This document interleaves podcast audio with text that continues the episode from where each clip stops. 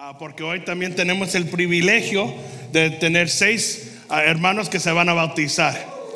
Amén, amén.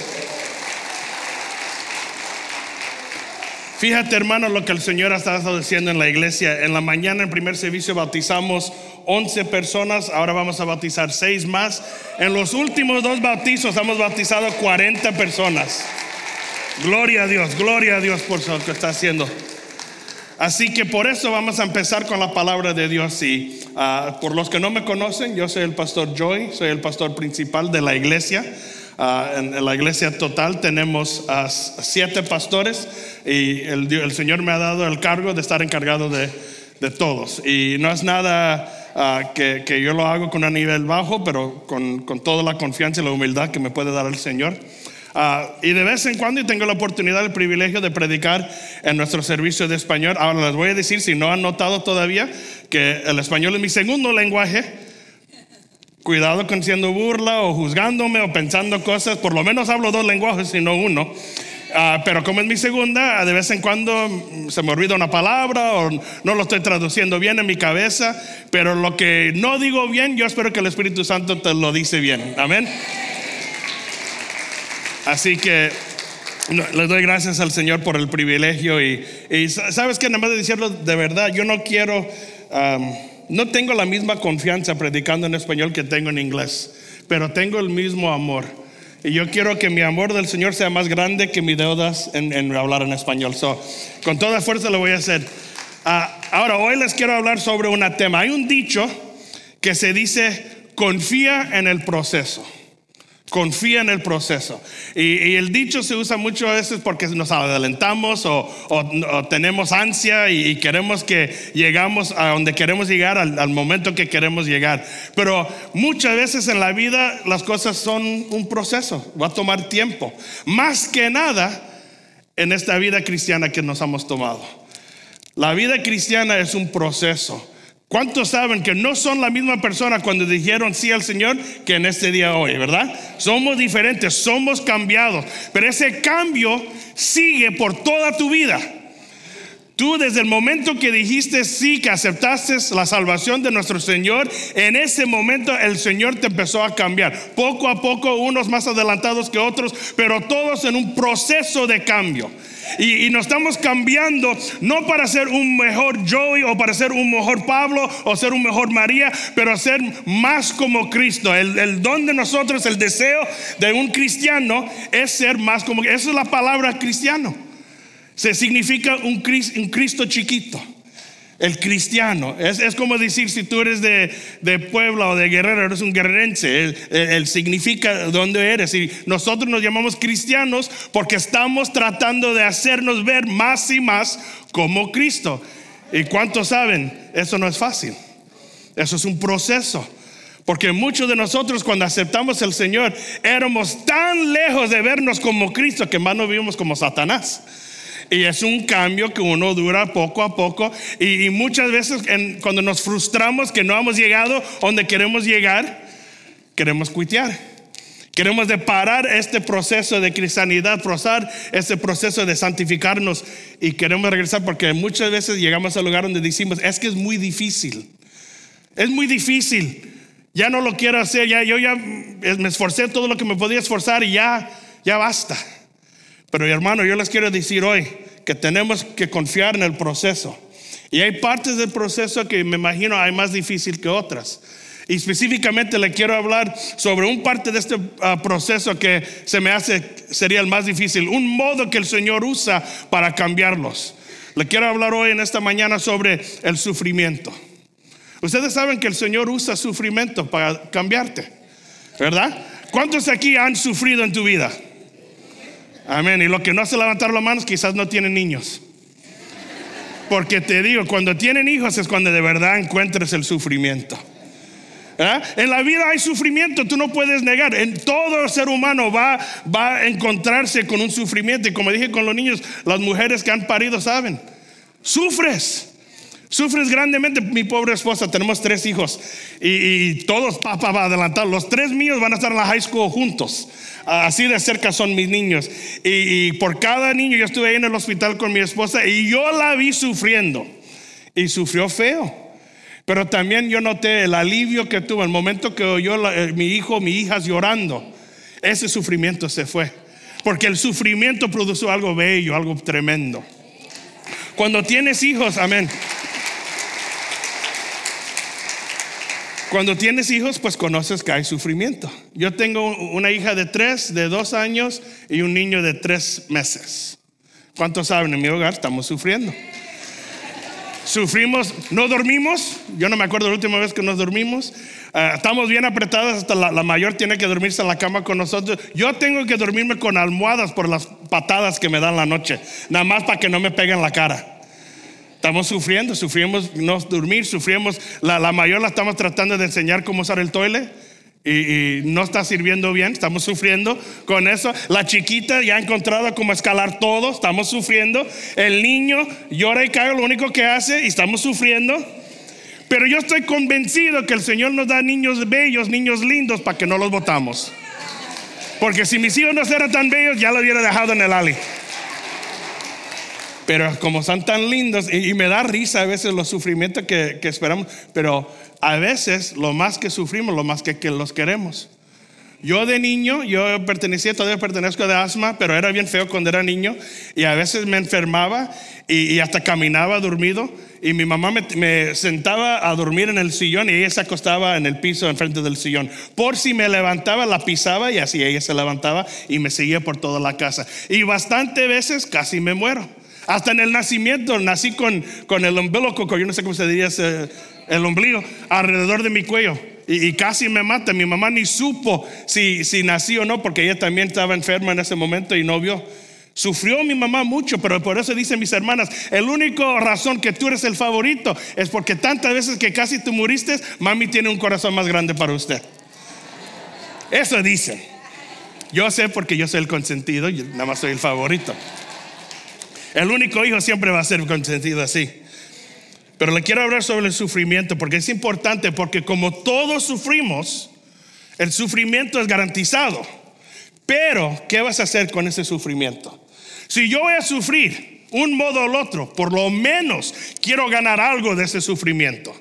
Mira lo que dice la Biblia en el libro de Romanos, capítulo 5, versículos 3 a 5. Dice, y no solo en esto, sino también en nosotros sufrimientos, porque sabemos que el sufrimiento produce perseverancia. La perseverancia interese de carácter. La carácter de, uh, la carácter de carácter esperanza. Y esta esperanza no nos defrauda, porque Dios ha derramado su amor en, nosotros, en nuestro corazón por el Espíritu Santo que nos ha dado. Mira, vamos a tener sufrimiento, pero es importante conocer unas cuantas cosas. La primera, si están tomando notas, es que el sufrimiento produce. El sufrimiento produce. Mi papá estaba enfermo, tenía su diabetes bien alto y, estaba ya de mucho peso y tenía miedo que ya se iba a morir y no estaba en buena situación. Se puso en una dieta y una dieta fuerte y sufrió porque le encanta su arroz con gandules, le encanta su carne roja, le encantaba todo eso. Pero sufrió para que puede producir. Y, se le fue el diabetes, perdió como 50 libras, sigue andando bien, tiene su salud, pero tenía que sufrir para llegar a ese nivel. Y muchas veces nosotros, la razón por que no crecemos es porque no queríamos sufrir. Y por no sufrir, no crecen. Por, por, no sufrir, no siguen adelante. Mira, es importante reconocer que las pruebas funcionan para nosotros, no contra nosotros. Las pruebas de esta vida funcionan para nosotros, para nuestro bien, no contra nosotros. Hay una historia que siempre me había encantado, y no, no es una serie, pero te lo cuento. Eh, y había un hombre que estaba escalando una montaña en un pasillo. Y de repente hay una piedra grande tota bloqueando el pasillo. Y empieza a orar, Señor, por favor, quítame esta roca para que yo pueda seguir adelante. Y oyó el voz del Señor y el Señor le dijo, empieza a empujar la piedra. Y ahí se puso el hombre y empujó y empujó y empujó y no se movió. Ay, Señor, ayúdame. Quita esta piedra de mi pasillo. Y otra vez oyó el Señor, empuje la piedra. Y empujó todo el día y toda la noche. ¿Y sabes qué? No se movió ni un tantito. El próximo día se levantó, la misma oración, ora, Señor, muévame esta piedra. Y la misma respuesta, empuje la piedra. Y así siguió día tras día, semana tras semana, mes tras mes, empujando y empujando y nunca se movió. Pero cada día con la misma oración. Y un día se levantó y le dijo, Señor, por favor, mueve esta piedra. Y de un momento viene un trueno y un rayo y se explotó la piedra. Y ahí pasó por el, siguiente pasillo. Y le dice al Señor, ay Señor, gracias. Gracias, finalmente me has movido esta piedra. Y, no quiero sonar mal, Señor. No, no lo quiero hacer eh, como que no estoy humilde, pero hasta por qué no lo hiciste hace meses. Si lo ibas a hacer, ¿por qué no lo hiciste hasta los meses? Y le dice el Señor, mi hijo, mira tus brazos, mira tus piernas, mira los músculos que has ganado todos los días empujando. Lo que tú no supiste es que yo te estuve fortaleciendo, no para mover la piedra, pero para lo que estaba en el siguiente pasillo después de la piedra, que tú ibas a necesitar la fuerza para el siguiente camino. Lo que no entendemos muchas veces es que lo que el Señor ha puesto en esta vida, que nosotros pensamos es algo para destruirnos, es algo para pararnos, en realidad es algo para fortalecerte. Es algo para hacerte más fuerte, para seguir adelante, porque hay algo en el otro lado de ese pasillo. Mira, primero Pedro, capítulo 1, versículos 6 a 7. Así que alégrase de verdad. Les espera una alegría inmensa. Aún tienen que soportar muchas pruebas por un tiempo breve. Estas pruebas demostrarán que se fue que su fe es auténtica este siendo probada de la misma manera que él fue ah, prueba y purifica el oro. Aunque ah, la fe de ustedes es mucho más preciosa que el mismo oro. Entonces su fe, a permanecer firme en tantas pruebas, les traeré mucha alabanza, gloria y honra en el día que Jesucristo se revelado en todo el mundo. Es una prueba y la prueba no son fácil, pero te hace más fuerte eh, la imagen que está usando el apóstol Pedro está hablando sobre oro. Cuando uno purifica oro, el oro cuando lo están ganando viene de la tierra y tiene diferentes impuridades con ese oro. Y para hacer oro puro, lo tienen que quemar, lo ponen en un fuego.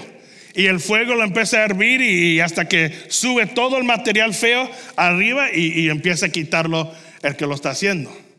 Así que hay veces que el Señor te va a meter en el fuego y Él es el que está metiendo. Muchas veces dice, oh, el diablo me está tentando, el diablo me está atacando. No te olvides que el diablo no puede hacer nada que el Señor no permite. Y hay muchas veces que quizás sí es el diablo, pero el Señor es el que lo está permitiendo. No nada más te está atacando para atacarte. Y el chiste es que el Señor va a usar ese momento, ese fuego que tú sientes que te está quemando, para quitar las impuridades. Porque sabes qué? No hay un fe más grande que cuando no tiene ningún otro recurso. Porque hay muchos que dicen, ay hermano, es que yo no sé cómo orar. Deja que alguien que tú amas llegue al hospital. Te apuesto que aprendes cómo orar bien rápido. Ay, hermano, es que tú sabes, yo, yo no soy bien con esa alabanza, yo no soy bien animado. Pero deja que tu equipo favorito gane y vamos a ver qué animado así eres tienes que meterte en la situación perfecta para sacar lo que ya está dentro de usted. Y hay veces cuando eres terco especialmente y no quieres a la fuerza, el Señor te va a poner una posición cuando lo vas a hacer. O lo bueno o la mala, el Señor te va a fortalecer. Así que si yo voy a ir por un sufrimiento, pues por lo menos quiero ganar algo de eso. Si voy a sufrir, pues por lo menos que me hace más fuerte y que me fortalece porque lo que quiero hacer es seguir adelante. Ahora, como decía la Biblia, esa fuerza o esa ah, prueba que el Señor te pone, el, el sufrimiento, no nomás produce algo, pero las cosas que produce, una de esas es constancia. Constancia. La habilidad de seguir adelante, seguir andando. La Biblia muchas veces, eh, la ilustración que usa para describir nuestra vida es una carrera. Pero no cualquier carrera, pero un, ¿cómo se dice? Maratón. ¿Así? ¿Le dije bien? por lo que no me entiende está bien. Pero si has visto una carrera así, un maratón, es algo que, bueno, para mí ni lo puedo imaginar, que corren 26.2 millas en un día. Hermano, yo ni quiero manejar 26.2 millas en un día, menos correr eso. Y tienes que entender algo, las personas que corren esas carreras, primeramente son locos, ya lo tenemos que decir. Yo no sé por qué otro modo lo hacen, sino porque son locos y se odian el mismo, pero lo hacen. Pero el chiste es que uno no nada más se levanta un día y dice, hey, hoy voy a correr 26.2 millas. No, tienen que entrenar. Y el entrenamiento, ellos siguen adelante en esas, todos los días van y corren millas y millas, cada día millas y millas, y tienen todo escrito, cuántas millas tienen que correr. Antes del día de la carrera, Normalmente uno que está entrenando ya bastante, sobre todos los meses, ha corrido casi más de 800 millas. O sea, no es los 26.2, pero los 800 millas que los ayuda a llegar a ese nivel para poder acabar esa carrera. Mira, nosotros estamos corriendo una carrera hacia donde está el Señor. Y acuérdate de algo, hermano, que eso es importante. La carrera no es contra cualquier otro ser humano. Porque en realidad yo no le voy a ganar la mayoría de ustedes. Quizás si hay alguien aquí de 95 años, yo pienso que quizás te puedo ganar a ti. Pero los demás yo no creo que le voy a poder ganar. Pero el chiste es que yo no estoy corriendo contra usted. La carrera que corremos es una carrera para terminar. No para acabar en primer lugar, pero para acabar. Y el entrenamiento que tenemos que tomar viene con sufrimiento. 800 millas, ¿tú no crees que esa persona está sufriendo? Tú no crees que está dolorido, tú no crees que le duelen los músculos, los huesos. Tú no crees que hay días que se levanten y dicen, no la quiero hacer. Pero también están pensando en su carrera. Están pensando en el día donde van a tener que correr esos 26.2 millas y ya saben, si lo voy a acabar, tengo que entrenar ahora.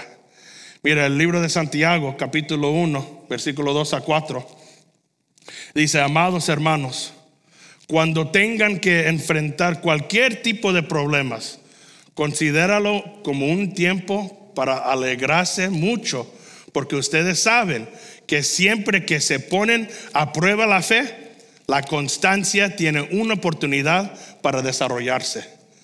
Así que deja que crezca. Pues una vez que su constancia se haya desarrollado plenamente, serán perfectos y completos y no les faltará nada. ¿Sabe lo que me encanta de ese versículo? Lo que dice, dejan que crezca.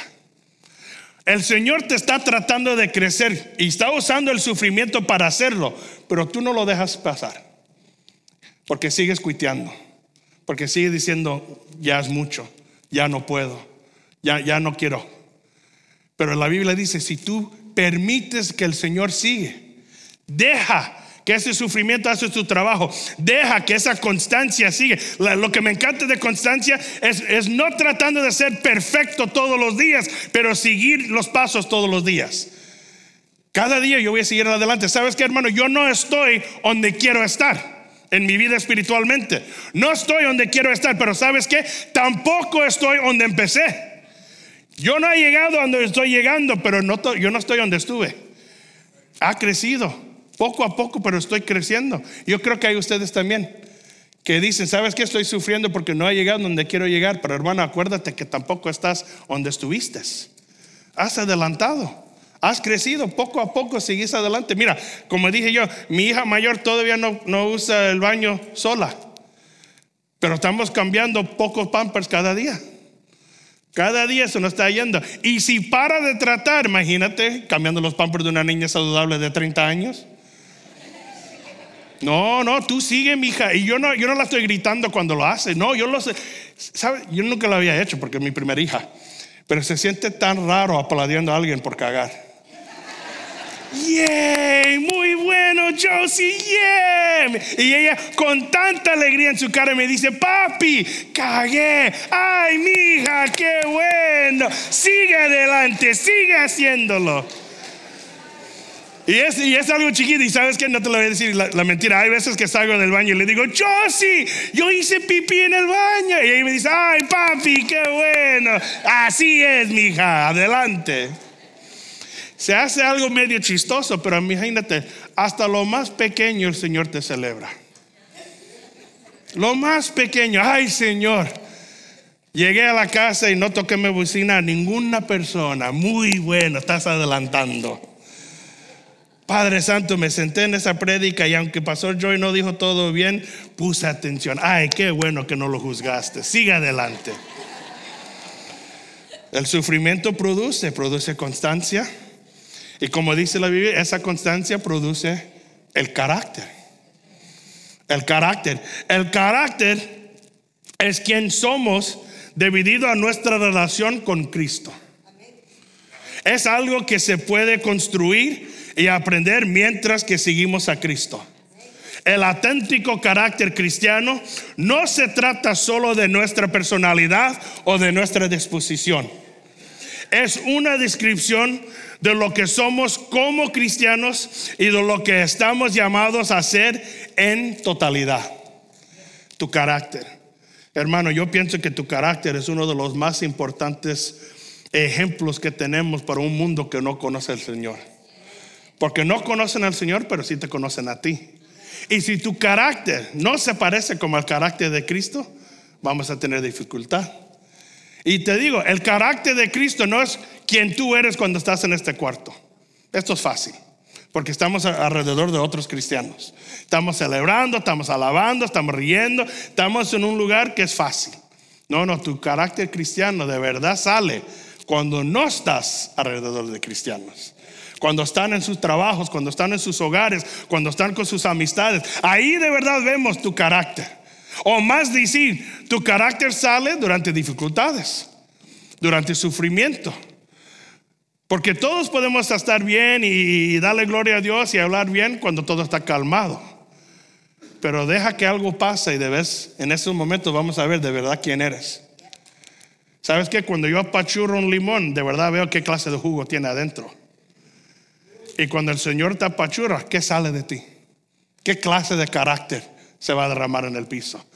Imagínate, y nosotros lo sabemos, hay veces que nos frustramos y nos ponemos en una situación y, decimos palabras que no debemos de decir, actuamos en modos que no debemos de actuar, y en ese momento reconocemos, mi carácter tiene que seguir cambiando.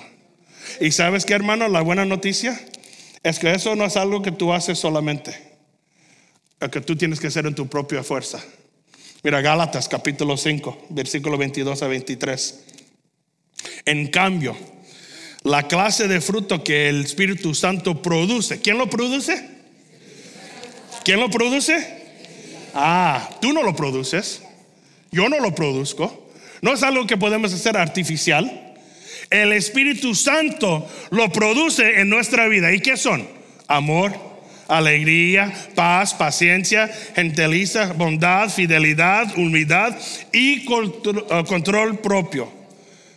Ay, hermano, tú sufres con controlarte tu enojo. El Espíritu Santo te ayuda con eso.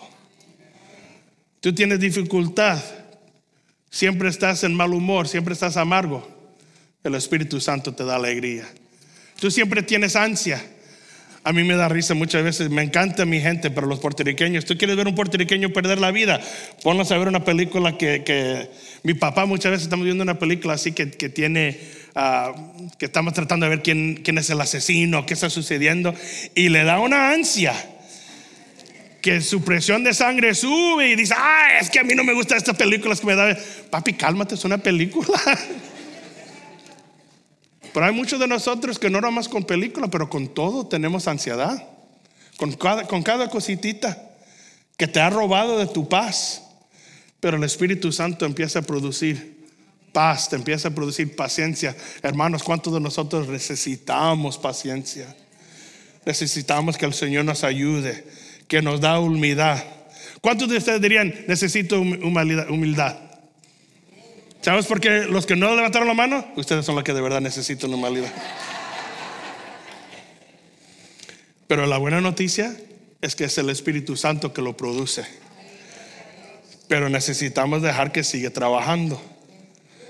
Cuando tomamos el carácter de Dios, eso es cuando el mundo que no conoce al Señor empieza a conocerlo. Porque ven, oye hermano, ¿por qué tú no haces los mismos chistes que los otros hermanos cuando estamos trabajando? Oye, ¿por qué cuando el jefe te dijo esto y el otro, tú no reaccionaste como los demás hubiéramos reaccionado? ¿Por qué siempre tienes un, no sé qué, una alegría o, o hay algo diferente de tu carácter, de tu cara? ¿De dónde viene eso? Ay, hermano, déjenme de contarles de dónde lo saqué.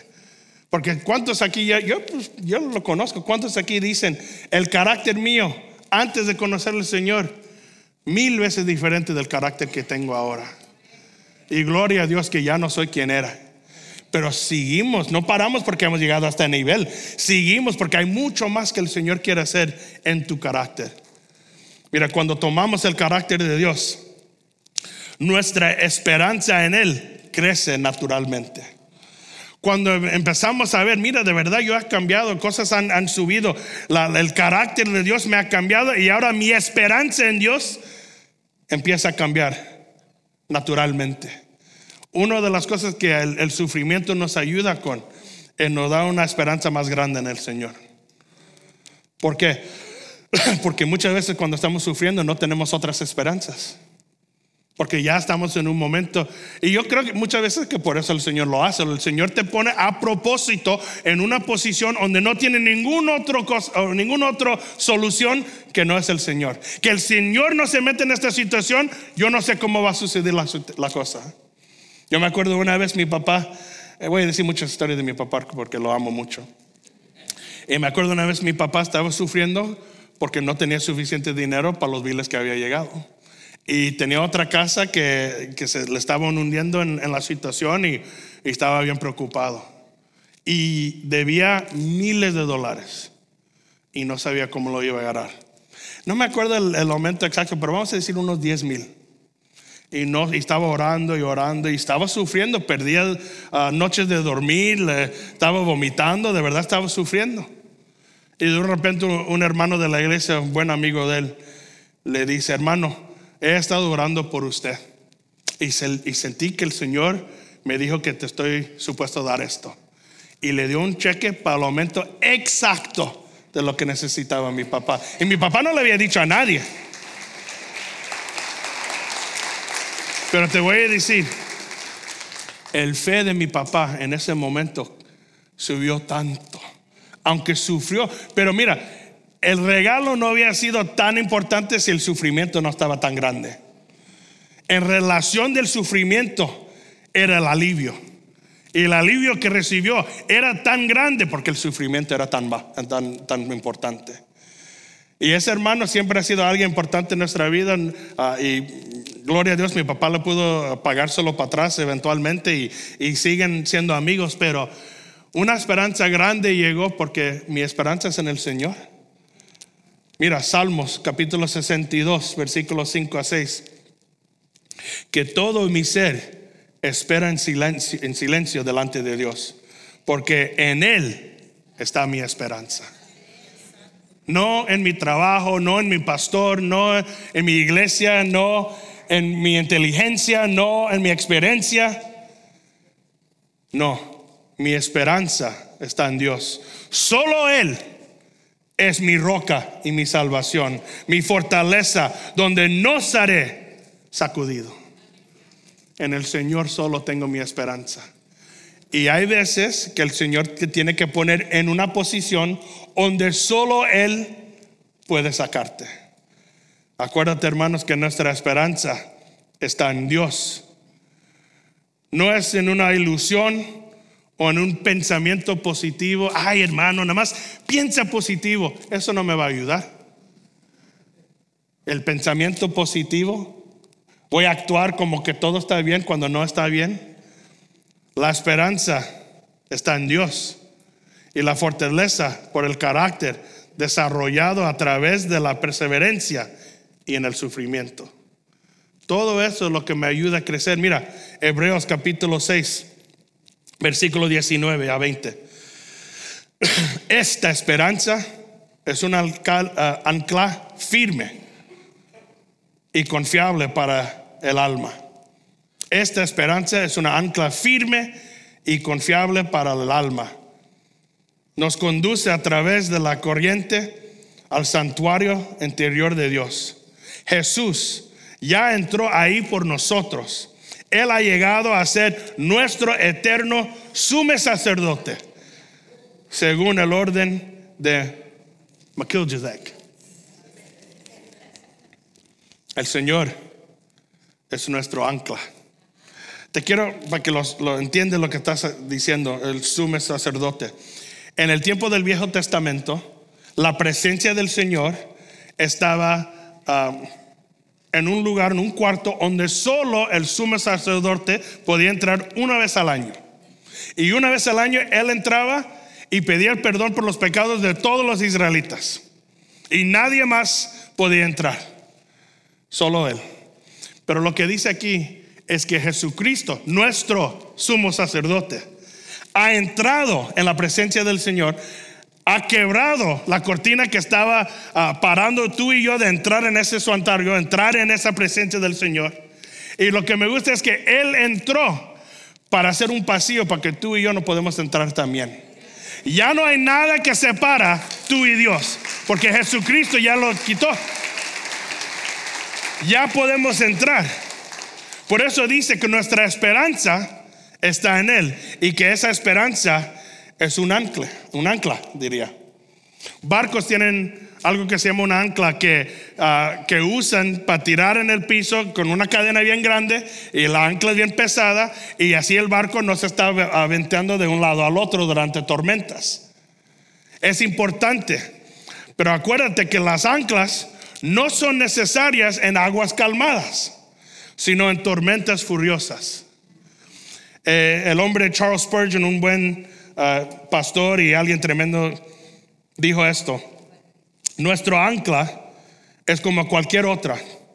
Cuando es de eh, cualquier utilidad, está fuera de la vista. Cuando un ancla de verdad está en buena utilidad, no se ve. ¿Por qué no se ve, hermanos? Porque está donde debe de estar abajo del agua. Cuando un hombre ve la ancla, no está, no, está haciendo nada, la ancla está ahí nada más. Pero cuando el ancla es útil, se ha ido. Ahí se fue por la borda. Muy abajo, entre los peces, se encuentra el hierro firme, bastante fuerte, ah, fuera de la vista. ¿Dónde está tu esperanza, hermano? ¿Crees porque puedes ver? Eso no es creer en absolutamente nada.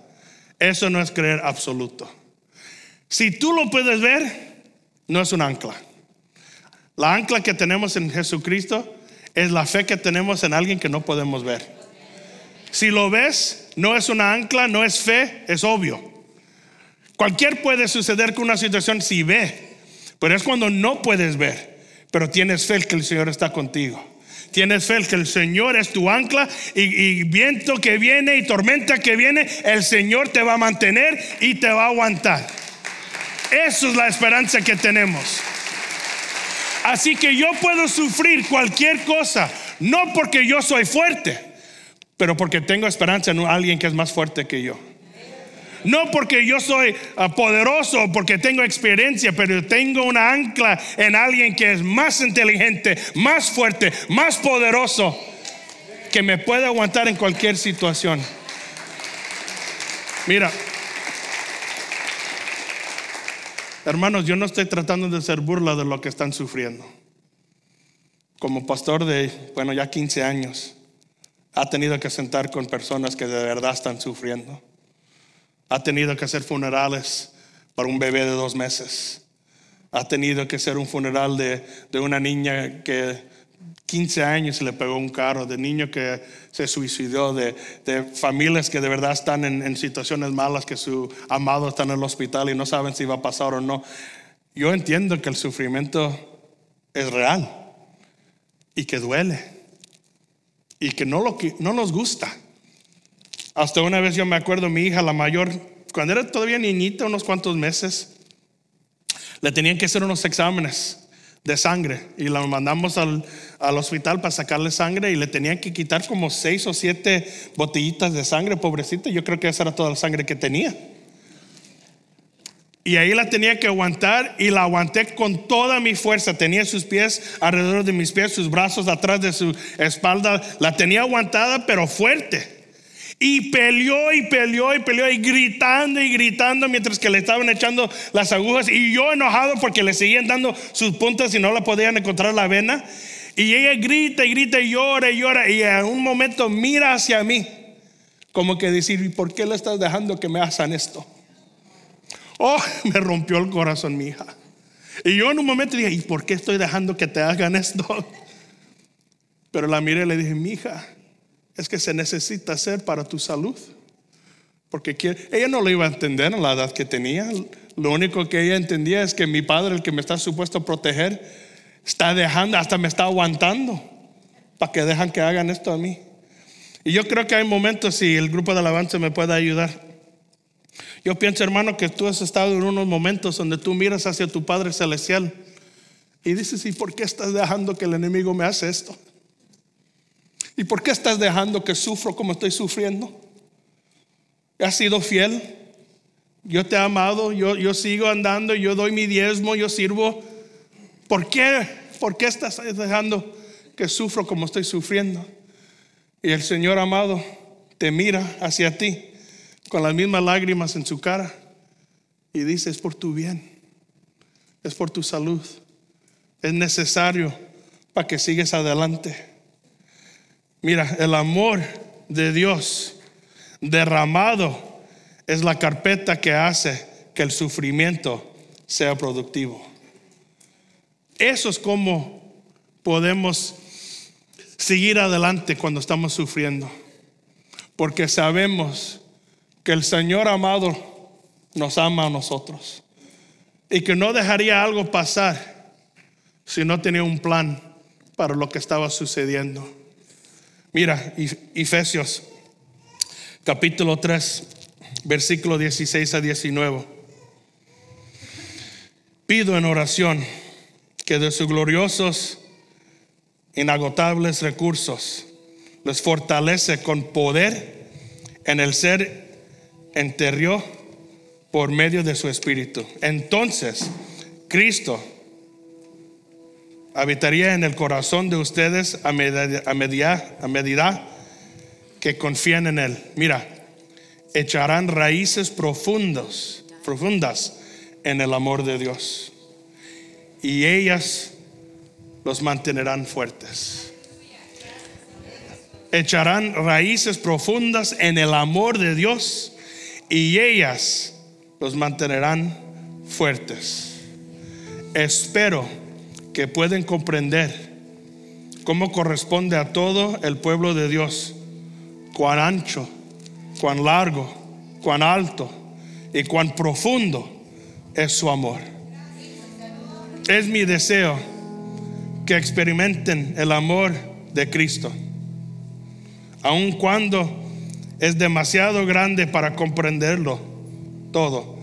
Entonces serán completos con toda la plenitud de la vida y el poder que proviene a Dios. El amor de Dios plantado en las raíces de su amor es como podemos seguir adelante en tiempos de sufrimiento. Déjenme contarles una más historia sobre mi padre. Mi padre muchas veces me llevaba con él cuando teníamos que hacer algo en la casa, trabajar en algo. Teníamos otra casa que le estuvimos construyendo siento que por 20 años estuvimos arreglando algo. Y de verdad, hermano, a mí no me gustaba ir con mi papá a hacer eso. Nunca teníamos las herramientas buenas, siempre era algo que usamos e inventamos y, y bueno, siempre me frustraba porque yo no sabía nada de construcción, yo no supe nada de cómo iba a hacer cualquier cosa. Y mi papá también, pues, siempre me decía, tú que eres más flaco, tú que tienes más energía, tú que tienes más fuerza, ve y haz eso, ve eso, el otro. Y en un momento subimos afuera, tiene una escalera. Y dice, Joey, tú que eres más flaco, más joven. Tenía como 10 años. Hay una vez en mi vida que sí era flaco. Y me dice, Joey, súbete a la escalera. Y te digo la verdad, no quería escalar esa escalera. Porque yo tenía miedo de las estaturas. Joey, súbete a la escalera. Y como que medio, uh, Joey, súbete. Ok, papi. Y me subí unas cuantas escalas. Pero llegué a un nivel donde ya no podía subir. llegué en un momento donde ya de verdad estuve sufriendo. Estuve temblando, empezaba a llorar. y mi papá sigue, sigue el próximo escalón. Y yo temblando, no, no, ya no puedo, papi. Joy, sigue. Y de repente empiezo a llorar fuerte. Y le digo, papi, por favor, no. Papi, es que tengo miedo. Papi, ya no puedo. Papi, por favor, no me hagas que sigo. Papi, please. Y miro abajo y creo que por segunda o tercera vez en toda mi vida, yo vi a mi papá llorando. Y mi papá me dijo algo que nunca se me había olvidado en mi vida. Me dijo, mi hijo, no sabes que yo dejaría todo el malo en este mundo pasarme a mí antes que yo lo dejaría pasar a ti. Yo estoy aquí, yo te aguanto, estoy aguantando la escalera, si te caes yo te agarro. No te preocupes, mi hijo, sigue. Quiero que sepan algo, hermanos, que el Señor en este momento te está diciendo, sigue al próximo escala. Yo sé que tienes miedo, y yo sé que has estado sufriendo, y yo sé que es difícil, pero tu Padre amado te ama a ti. Y Él no dijo que dejaría que todo el malo en el mundo le pasaría. Él dejó que todo el malo de este mundo cargaría en sus hombros. Él no nada más te lo dijo, ya lo hizo. Ya Él ha enseñado en verdad que tanto te ama. Así que tenemos confianza. Pasa lo que pasa, sucede lo que sucede. Yo puedo seguir adelante y escalar este camino que el Señor me ha llamado porque mis raíces están fundados en el amor de Dios.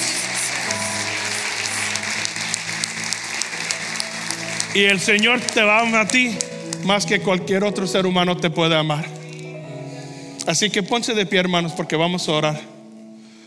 Yo no sé en qué situación te encuentres esta mañana o esta tarde. Yo no sé qué tanto has sufrido o estás sufriendo. Pero yo sé quién te ama. Y yo sé quién te va a guiar y quién te va a ayudar. Pero antes de eso, hermano, les voy a pedir por un minuto si pueden cerrar los ojos e inclinar su rostro. El Señor tiene todo deseo de estar contigo en tu situación. Pero tú tienes que aceptarlo para tenerlo.